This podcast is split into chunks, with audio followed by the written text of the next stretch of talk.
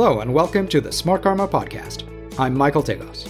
Every week on the podcast, we share a presentation and discussion from our Webinar Wednesdays, when we sit down with Smartkarma insight providers and selected experts from around the world to break down the key topics you care about in Asia's markets. You can find us wherever you listen to podcasts, including Apple Podcasts, Spotify, Pocket Casts, and so on. Thank you for being with us, and enjoy the episode. Hello, and welcome to another Webinar Wednesday by Smartkarma.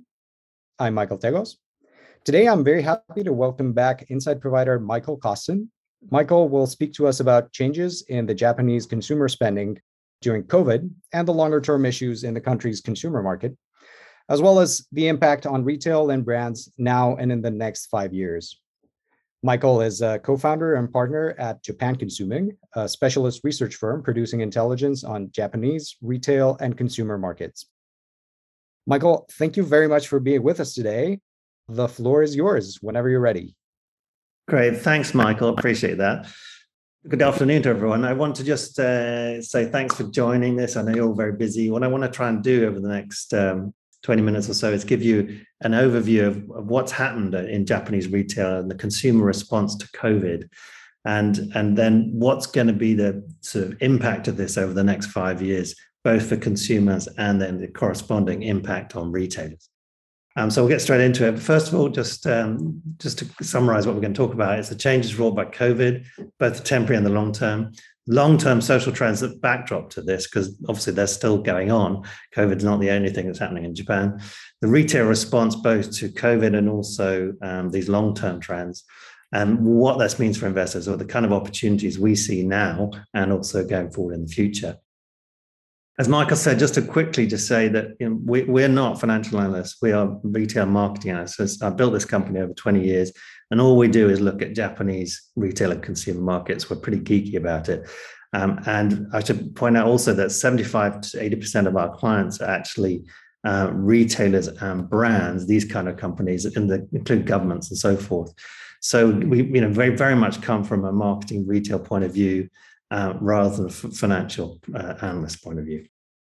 What I'm going to do is just talk through um, the the key changes now that have been happening because of COVID, starting with the t- uh, the, the sort of temporary and longer term shifts.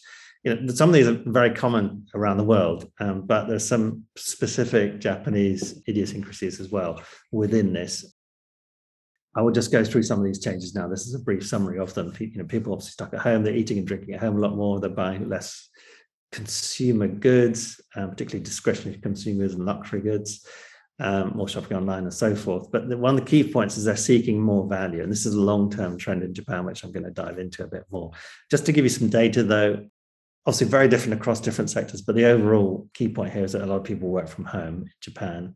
And there's a lot more flexible working. So some of this doesn't come through in the numbers because people working in three, three, four days in the office didn't count themselves as working at home big one big big change has been the, the, the, collapse in business travel and this actually was happening way before covid we've got some a lot of data on this and so if, if anyone's investing in um, travel sector for businesses like business hotels um, transport like you know, bullet trains and so forth this this is not going to recover in our opinion to much to, to, to much extent most of the, executives we talk to are very happy and comfortable using video meetings these days. And that's a big shift for, as everyone knows, Japan was all about face to face meetings for, for, pretty much everything. And that has changed dramatically uh, going forward. But equally, you know, people spending a lot more time at home.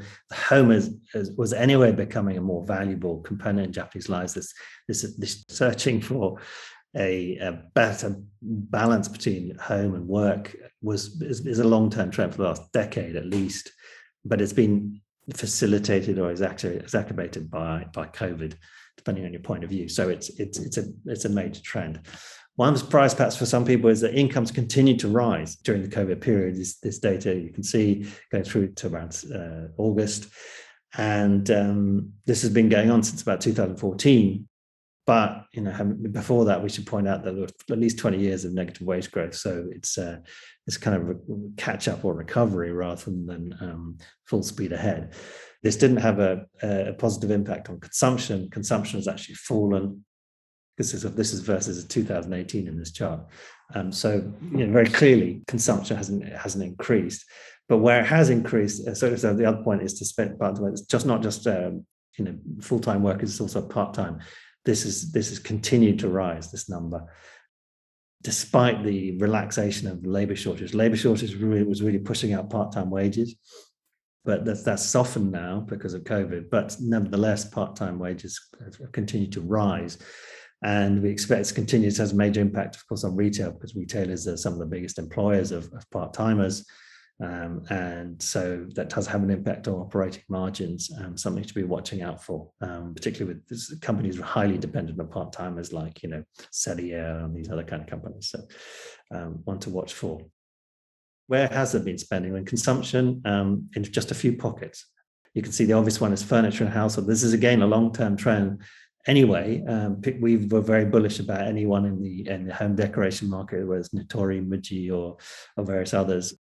And that will happen for the next 10 years. We, we see a lot long-term growth story in home decoration in Japan.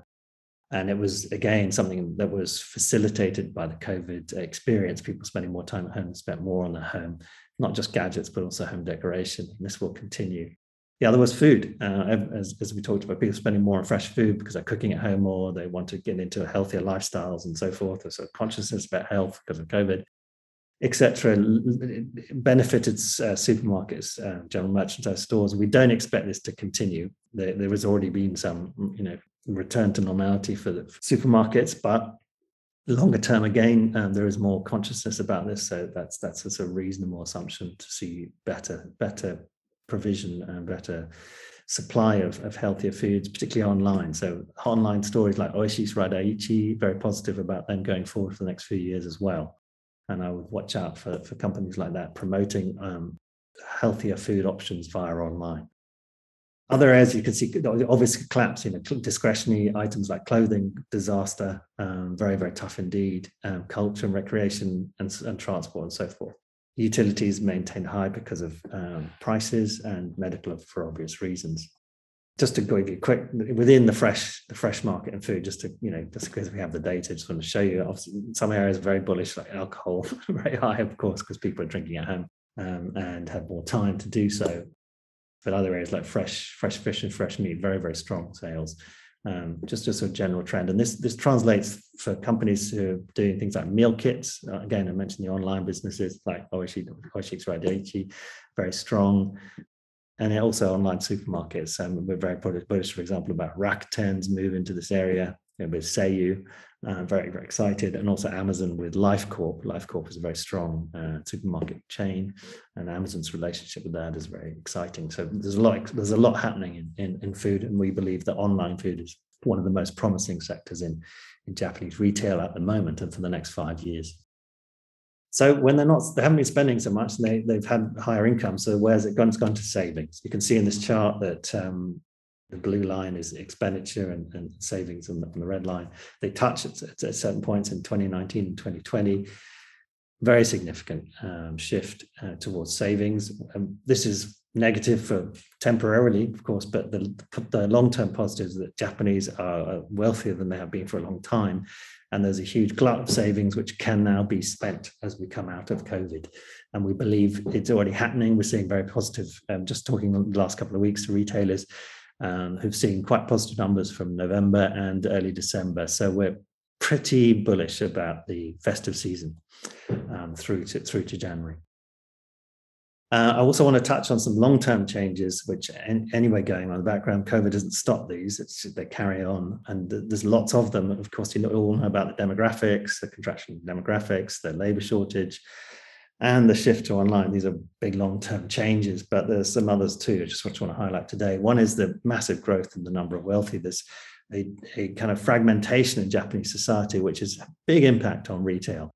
Most people in Japan, as, as everyone knows, used to regard themselves as being middle class. This is no longer the case. We have a, a very fragmented kind of system, uh, society, social system in Japan now with massive growth in the number of wealthy. Nomura Research does very good research on this. And um, not in this chart, but just one number is that there's been a 52% increase in the number of um, households with assets of liquid assets of over a million dollars just since 2005. So it's very, very significant growth. And as this chart shows, just in the last couple of years, especially for the higher end, so the uh, ultra high net worth individuals with assets of over $5 million is very, very high growth indeed. And this will continue over the next few years. It's not, it's not slowing down. Another trend is um, in, in sort of background to long-term trends I want to highlight is it comes out of some very interesting research that Nikkei X Trends does on for marketing executives, talking about the, the, the hottest issues for them. And the ones that are coming up at the moment are cashless payments, experiential consumption, i.e., buying services and experiences more than goods. Personalization is a very, very hot and trend indeed because it's become more easy to do for online companies especially. Um, subscription consumption is a massive trend we're very excited about. Um, there's very high margins in subscriptions. Um, and sharing a circular economy, of course, companies like Mercari doing very well. And then the senior market, uh, any company targeting that area as companies to, to obviously watch, given that's the highest growth segment of the population.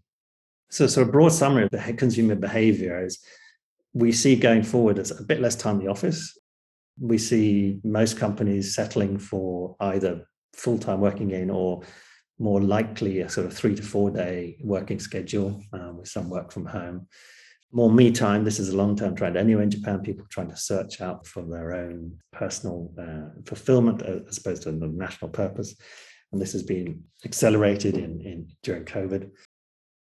Conserving budgets. This remains a big trend in Japan. You know, COVID has made Japanese consumers very cautious. And even though incomes have increased, as you saw in those charts, the savings have also risen dramatically. And we expect them to remain cautious, but to slightly to open their wallets a bit more, especially their, their e-wallets uh, the next few years. So, but this is a very strong story for discount, which I'll talk about in a minute. Savings, um, as I said, have ballooned. So we do expect more spending on high-end discretionary items which is good for department stores and so forth. But you know, the, the, the sector as a whole is still negative for us. But there are a couple of companies within that. But equally, online, uh, online and luxury is, is, is, doing well for companies like Zozo, and uh, who just launched into luxury, as has Rakuten and others. Um, so we expect that to continue. Also, domestic travel um, for leisure, not for business, uh, is increasing already. We've seen that just in the last month and real omnichannel. Finally, we're getting you know, the, the, retailers have taken taken hold of what the e-commerce sector and have really started to work out how to do proper omnichannel. And we're seeing some very strong growth stories in true omnichannel retailing, which we're excited to, to see and to, we can talk about as well. So, what's also happening while we have these uh, social consumer behavior uh, trends going in Japan is, is significant retail disruption. Again, um, exacerbated by COVID. And I just want to just touch on these because it has a major impact. So this is a sort of summary chart of what we're seeing happening across the, the main retail sectors. Overall, Japan still has way too many stores. I mean, it's now down to about 800, 850,000. This is 900,000 is the last census, but you know, anecdotally, we can say about 850 um, and falling. Uh, it will fall much more rapidly now and so there's sectors where we we see um, major shifts going forward is GMS, which is general merchandise stores, to companies like Aeon, Ito-Yokado, which is part of Seven and I, and so forth. Department stores, um, still very bleak outlook for the sector as a whole. Um, supermarkets, this is very exciting area where, where we see the, the, the overall sales growth has been not, not significant going forward. There's a huge amount of consolidation to be done in this sector. It's the last big holdout in terms of M&A. And it'll basically what will happen to supermarkets the next 10 years is what happened to drugstores in the last 10 years. And so big opportunity for investors from our point of view. Um, basically, the, the regional powerhouses are going to become national chains. And that's a summary of what's going to happen. And, and add to that the potential economies of scale in, in private label, the operating margin growth story is very significant too drugstores, we are still bullish. I know some, uh, quite a few uh, analysts out there are not and haven't been for a couple of years. We, we think they're wrong. We still see a lot of returns for investors, both in terms of growth, but also M&A. There will be more consolidation. There will be more concentration because of the pressures on the market. But also there's this there's this shift into other categories and other formats, um, both supermarkets, convenience stores, and, um, and so on, which is very exciting. I'll talk about in a minute. Fashion, um, you know, there's some stories remaining in fashion which are very exciting. Uh, there will always will be new growth stories in fashion, so we tend to highlight those in, Smartkarma Insights. Um, and we'll continue to do so. And consumer electronics, you know, they've had a good couple of years because of COVID. People buy more gadgets for the home, but you know, the, the competition from online is intense, and that will this case going forward. Just to emphasize just one example of just how much uh, we're seeing uh, stores close in Japan, and this is the numbers for fashion in the last um, just last year, uh, major Cullen, and, and it's the first time specialty fashion has seen a, a negative growth in, in store numbers, and this will accelerate uh, going forward.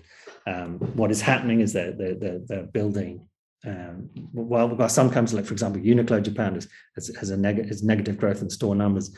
They're building better. They're building bigger, better stores. But also, there's a shift from some companies to start opening showroom stores. So there's no, there's no stock, but just um, just, uh, just samples which people can try on and, and then order for delivery to home. And we see this is probably becoming a main type of format for uh, lifestyle types of retailing going forward. We've seen Nitori do this in the, in the, home market very successfully, and we will see fashion and, and other lifestyle companies do this more and more, um, which is a very strong um, story for operating margin growth because from our analysis, we'll talk about later, but there's there's sometimes a 50%, 50% um, cut in, in costs, operating costs. Major winners uh, going forward for us, of the obvious ones are e-commerce, um, drugstores and discount also, convenience stores, which I mentioned, are not going anywhere. There's a lot more to be done here, what to talk about in a minute. Although the sector is at saturation, um, they are not going anywhere. And then e-commerce, just to just to highlight our own forecasts, are very strong, very bullish going forward. You know, there's still catch up compared to markets like the USA and the UK, which have much higher penetration. But I would emphasize also that e-commerce while will while it will grow significantly in Japan, in our view, will never reach the levels of penetration of markets like the US or UK, just because of the way that Japan is organized in terms of demographics, the high levels of densities of populations in major urban centers. I mean, access to stores is very easy, and also Japanese like shops. Um, they just do like shops, and they're all near stations. Everyone goes by train, so it's very easy to access them. And so this idea of showrooming stores getting, for, getting sort of true omnichannel retailing kind of makes sense to us. So the store will remain a, a very important component of retailing um, going forward in Japan. So even if we see less, you know, less penetration of e-commerce in retailing, it doesn't mean that Japan's not advanced. It just means it has a slightly different approach to, to, to shopping. Just to one highlight there, just how quickly yeah, e-commerce has grown in fashion, for example. You can see this massive increase just in a year. So a five-point increase. And uh, decimating for for department stores. You can see the bottom the bottom dark red number there, um, and that's that will continue. But um, as I said, the, the, the, store remains an important component. Retail losers uh, over the next five years for us: the supermarkets, general merchandise stores, department stores, electronics, uh, and we'll go into why that is. But as I said e- even within each of those sectors, there's still potential um, winners there. And as I mentioned, particularly in supermarkets, there's a huge amount of consolidation happening and will be happening in the forward. So where does this leave retail? What's the retail response, and how how can they survive in this um, in this very tough trading environment? Well, this is our summary chart for really where we think that's going to happen in, in retail over the next five years and where the sort of the big stories are. Hub and spoke e-commerce, I mentioned already, so showrooming stores, omni-channel last mile solutions, improving last mile solutions, meaning it's easier to do these kind of showrooming stores. Discount retailing, incredibly exciting for us, and I'll talk about that in a second. More M&A everywhere. Um, concentration in Japanese retailing across every category and every sector has increased significantly in the last five years as, com- as the best companies try to grab growth from in, in, what is essentially a contracting in the market in terms of population uh, and particularly working age population, which means in a fall in consumption in that in that sense. So the, the, the obvious response is to buy share and to buy growth stories, and this is happening. significantly and across all, all sectors. So concentration keeps increasing. For example, I mentioned about fashion how that's shifted. There's been a 15 point increase in market share for the top 100 based on our rankings um, just in the last decade. I should mention experiential shopping. You know, malls and uh, department stores tend to get written off because of the e-commerce story and because of COVID, but there's still life in these old buildings yet, and there's more to be done. I could talk about that in a second.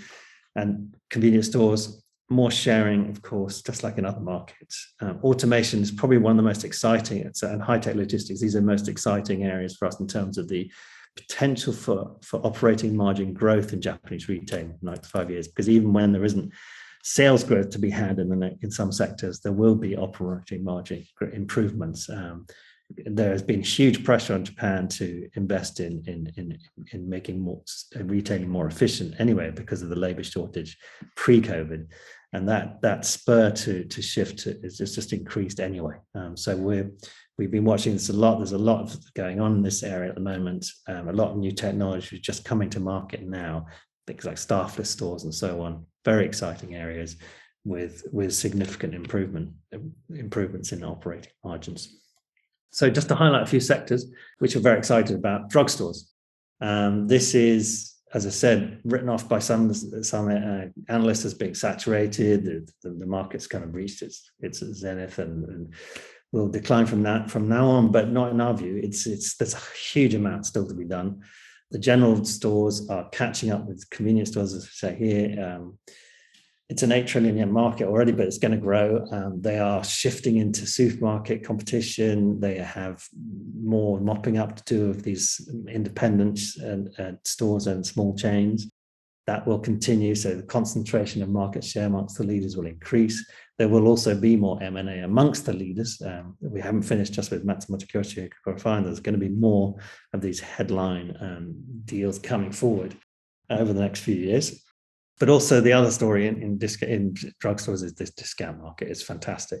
Cosmos Yakuhin, which is Cosmos Pharmaceutical in English, uh, of course, one of the leaders in this, Kusuri no Aoki as well, Genki drugstores, and so forth. So very, very exciting potential market uh, development, both on the discount side, but also in general um, drugstores. Um, also in in um, prescriptions as well, but it's a more technical markets I won't go into today.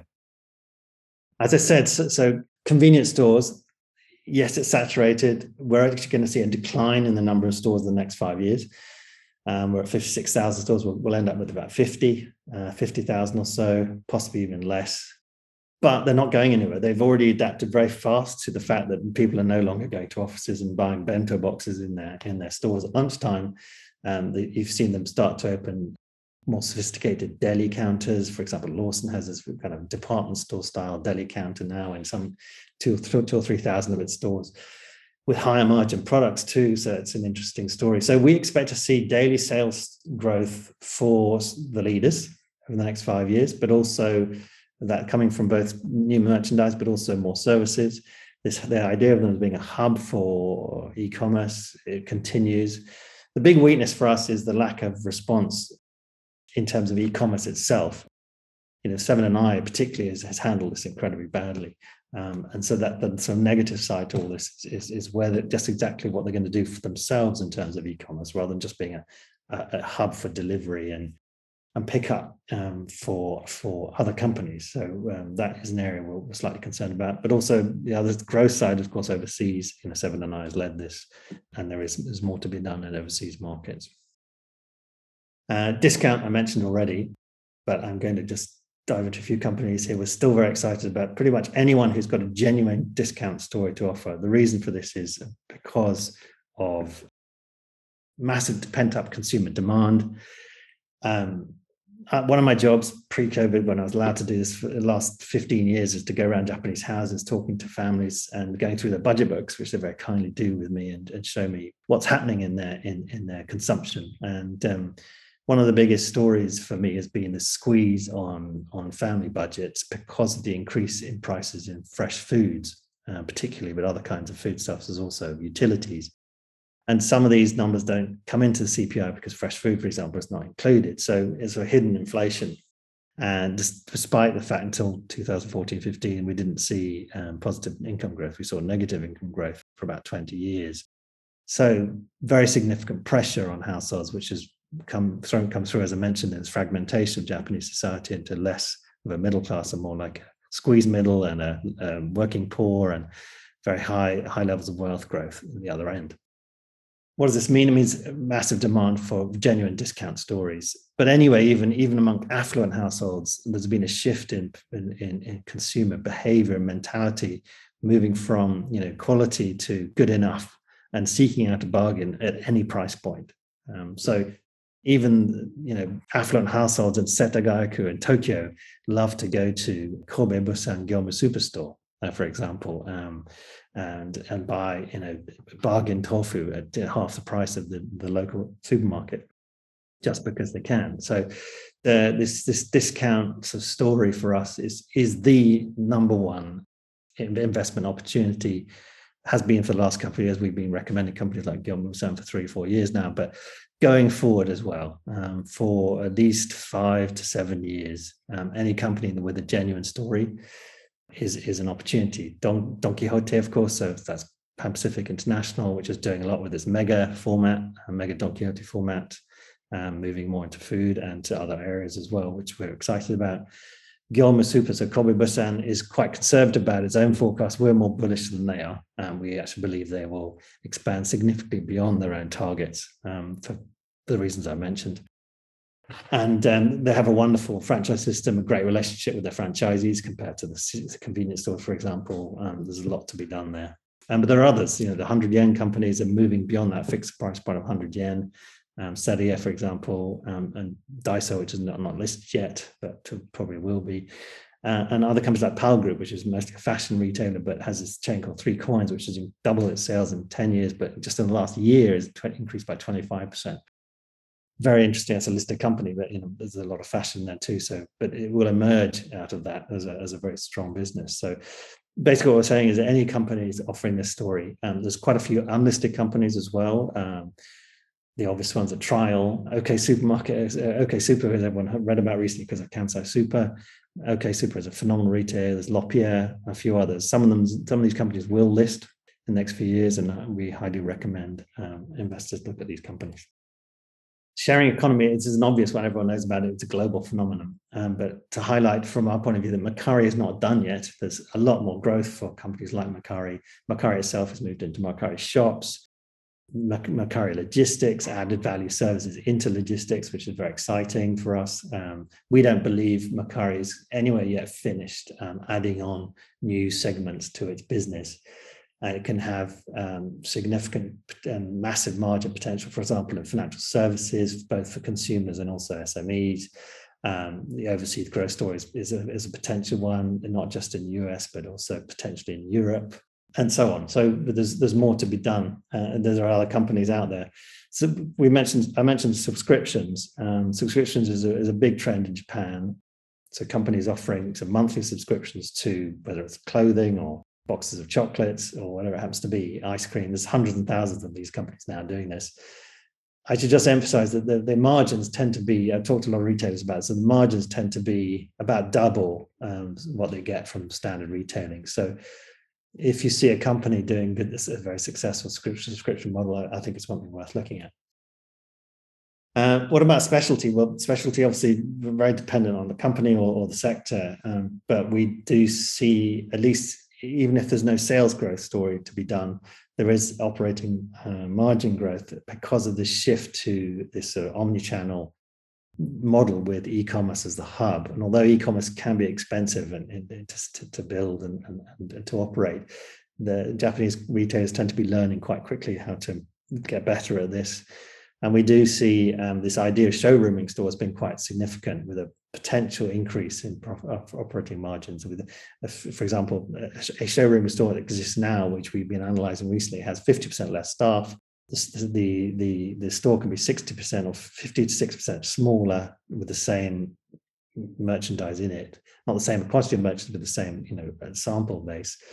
Uh, and a simpler logistics so more private label and so forth. So um, in some areas we see you know potential for a specialty to, to really expand um, and it's going to highlight also other options um, for specialty are to, to to expand into other categories, which we're seeing a lot of now, because in a contracting, depopulating market, you, have got to find new categories to expand into to grow. the other is to shift your target, so target expansion. I'll just highlight a couple of companies in that area. One is, is Muji, so it's Ryohin Keikaku, which um, you know is is got incredibly ambitious um, targets for three trillion by 2030. This is more like a call to arms to its employees than a real number, but nevertheless, we do see significant expansion in sales for this for this retailer. We do believe they are right to move into food, and this is basically what they're doing. They're moving from just household and apparel into food. It's probably one of the most trusted brands in Japan. So this translates very well into, into becoming a purveyor of food and uh, already it's been very successful. The margins are terrific, despite the uh, generally low margins in supermarkets and other food retailers. It's very, very strong for Ryohin Keikaku so far, and um, it's one to watch in our opinion, uh, as is as is all premium uh, food retailing, by the way. Um, another is target expansion. So Workman has been a really great example. We've been recommending them um, for several years now, and um, they still got some way to go. Although I think sales sales growth has dropped off uh, recently, but we expect it to recover.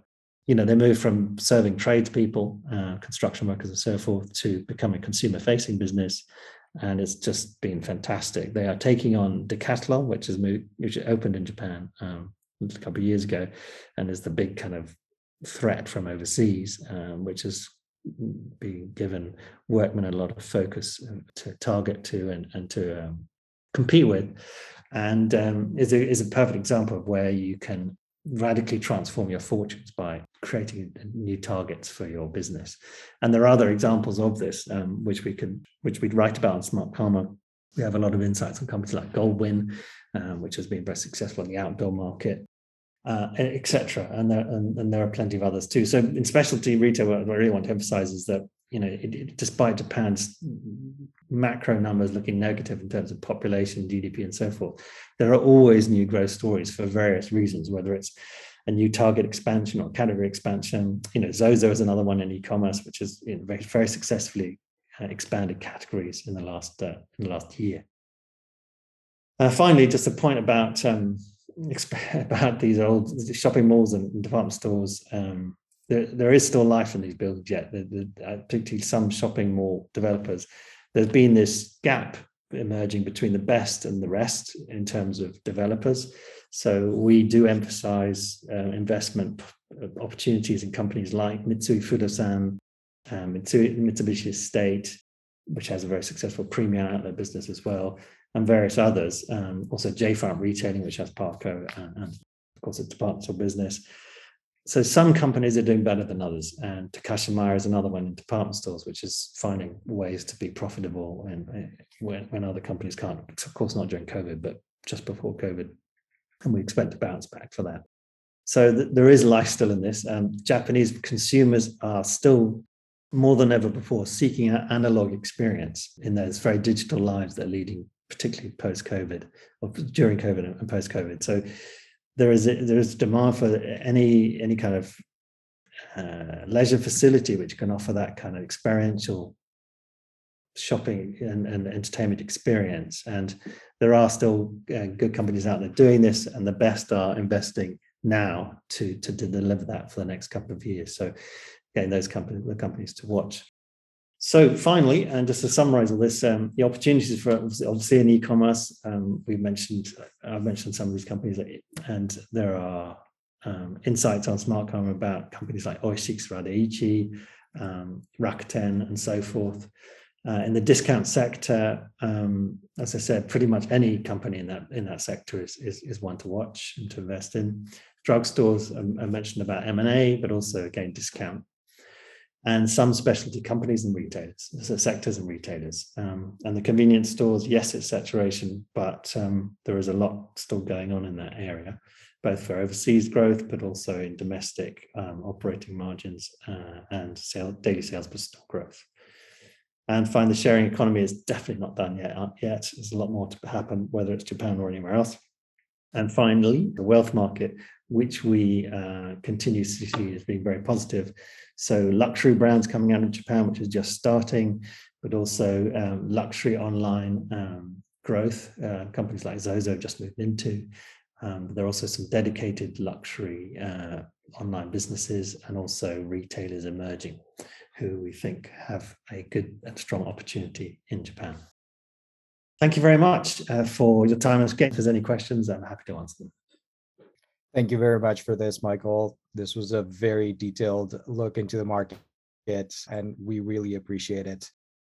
One question uh, coming from the audience uh, is uh, what would be uh, your 2022 high conviction equity trade idea in this space after everything that you've shared?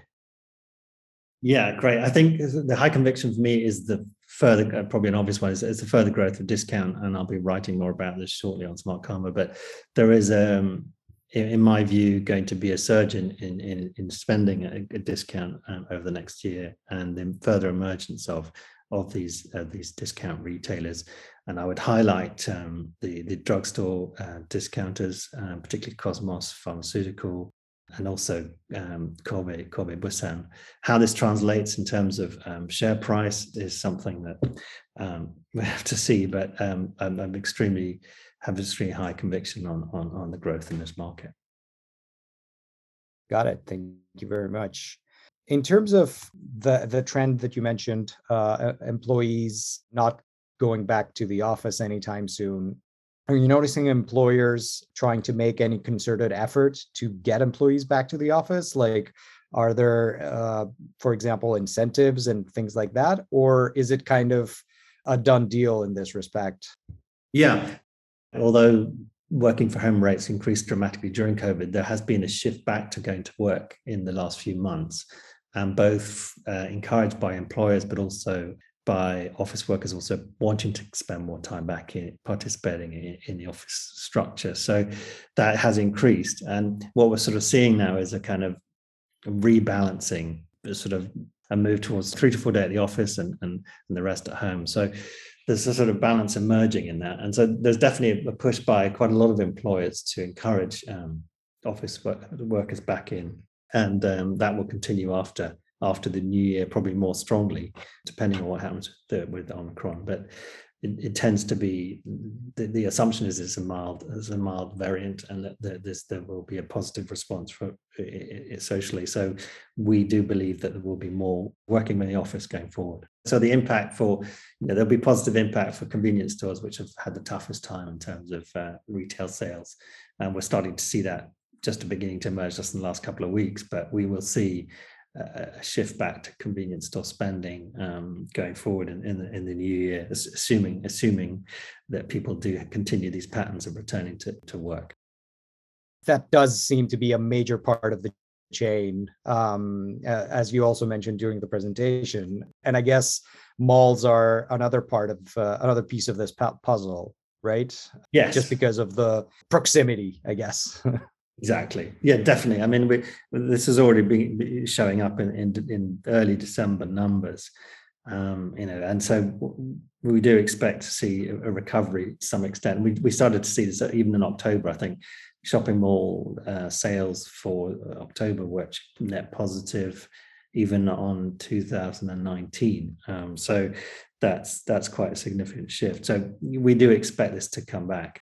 Yeah, as I said in the presentation, Japanese love love shops and so that component of, of, of, the purchasing experience won't go away to the same extent it has in other markets. I mean you've got a geography like you know the, the usa where there are certain areas for example in you know the, the midwest where getting to a store can be a, a 30 kilometers so 30 mile uh, drive. So it's, it's a very different market with, with immense you know, concentrations of population in in four conurbations in Japan, um, with more than you know 50, close to 60 percent of of the population these big conurbations, and that's actually increasing. This net migration. I didn't have time to show you these this data, but there is net migration uh, into cities. Even even even in COVID, that, that settled down because some people started to move out, but but basically the longer term trend is net migration, both of young people and old people um, seeking services and welfare services in, in bigger cities where the tax base allows for better services. So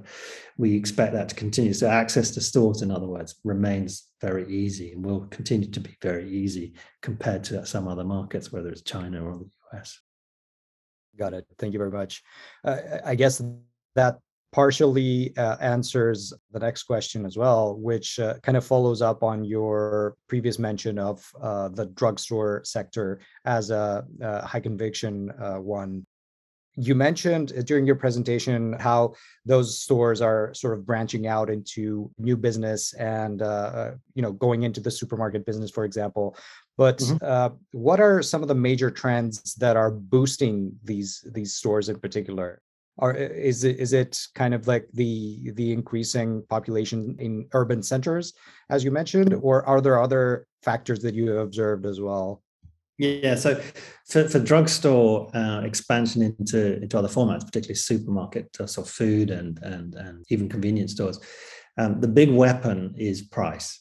So there's there's two two two ways that coming at this. One is to um, and be able to cross subsidize. So they subsidize food discount prices using the high margins in medicines and cosmetics, um, which this is which is a, a, model followed by Cosmos Pharmaceutical and others. And the other area is, is also that they can um, they have a very efficient operating model. Um, it's quite ruthless in some cases. And so, for example, Welcia's case, where they're moving into the convenience store uh, sector in, in urban centers, they can compete against convenience stores on price, no question, because they they have the Aeon supply model there. So it's they have ability to to compete on price um, because of the also the, the, the massive SKUs across the country. Um, but also because their operating model, the store operating model, is tends to be more efficient because they're they're all direct employees. So, uh, the, whereas convenience stores are a franchise model, um, with a certain rigidity to it. Welcia has um, all the stores are pretty much directly operated, and it employs its own staff. And this this comes through in its in its uh, operating model, so it can it can compete very effectively. So in terms of in terms of competition for supermarkets and convenience stores, we're very worried for both those sectors because the drugstore retailers are proving to be very effective and they tend to cherry pick because they, they choose merchandise categories where they can discount very heavily uh, and still make a profit. Um, so that, that also helps. So they're not they're not they're not selling every they're not having to like a supermarket sell every product they're doing a kind of Aldi Lidl type model where limited number of skus or skus and um, deep discounting on those to, to, to, to, draw in the customers. So um, they are formidable. They're very formidable competitors, and I, I worry for uh, the supermarket sector in that regard, and indeed even to some extent the convenience store sector. Although, as I said, the convenience stores uh, are not companies to to underestimate. That is very, very interesting indeed. Thank you. Um, and finally, I guess, uh, and and maybe following on a bit from that, are you seeing increased potential for consolidation then uh, in in those sectors among major brands? And have you identified any um, strong potential acquisition targets? Yeah, so uh, very much cons- consolidation is is is the other big theme, apart from discount for us in terms of retail overall across all sectors, um, all categories and we, we will we'll see more of this. Um, but in some some areas more than others. I said about drugstores. Um, you know, acquisition targets is is is trickier because Japanese um, corporate politics uh, means that that it's not entirely a rational process in terms of you know merger and acquisition negotiation and development so it can be t- difficult but some of the mid mid in the top 10 of drugstores for example in the mid rankings, there are a few companies who we think would either serve themselves well by merging together or to be taken over by Tsuruha or, or Welcia at the top. But both those companies are, are, are seeking um, targets, both among the middle ranking and also the lower ranking. So, so they're obvious. Those are obvious targets. In, in our recent review of drugstores on Smartkarma, there's an insight there with the rankings and, and, and highlights which companies um, we believe uh, are, are, right for either merger amongst themselves or, or takeover by one of the larger companies. Thank you very much. And uh, there you have it. Thank you, Michael, very much for your time today. Uh, this has all been uh, extremely interesting. And if anyone wishes to uh, learn more, I encourage you to follow Michael's profile on Smartkarma. And That way, you won't miss any new insights that he publishes. Uh, and if anyone wishes to engage Michael for bespoke research services, uh, you can contact your Smartkarma account manager and they will help you out. If you have any other questions or comments, you can always email us at research at smartkarma.com. Uh, thank you, everyone, for being with us today. Uh, Michael, thank you for bearing with us and thank you for your valuable insights. Thank you. That's it for this week. If you liked this episode, please share it with your networks and follow Smartkarma on your social media. We're Smartkarma everywhere. And of course, don't forget to visit smartkarma.com for truly independent, differentiated investment research. As always, thank you very much for listening, and see you at the next one.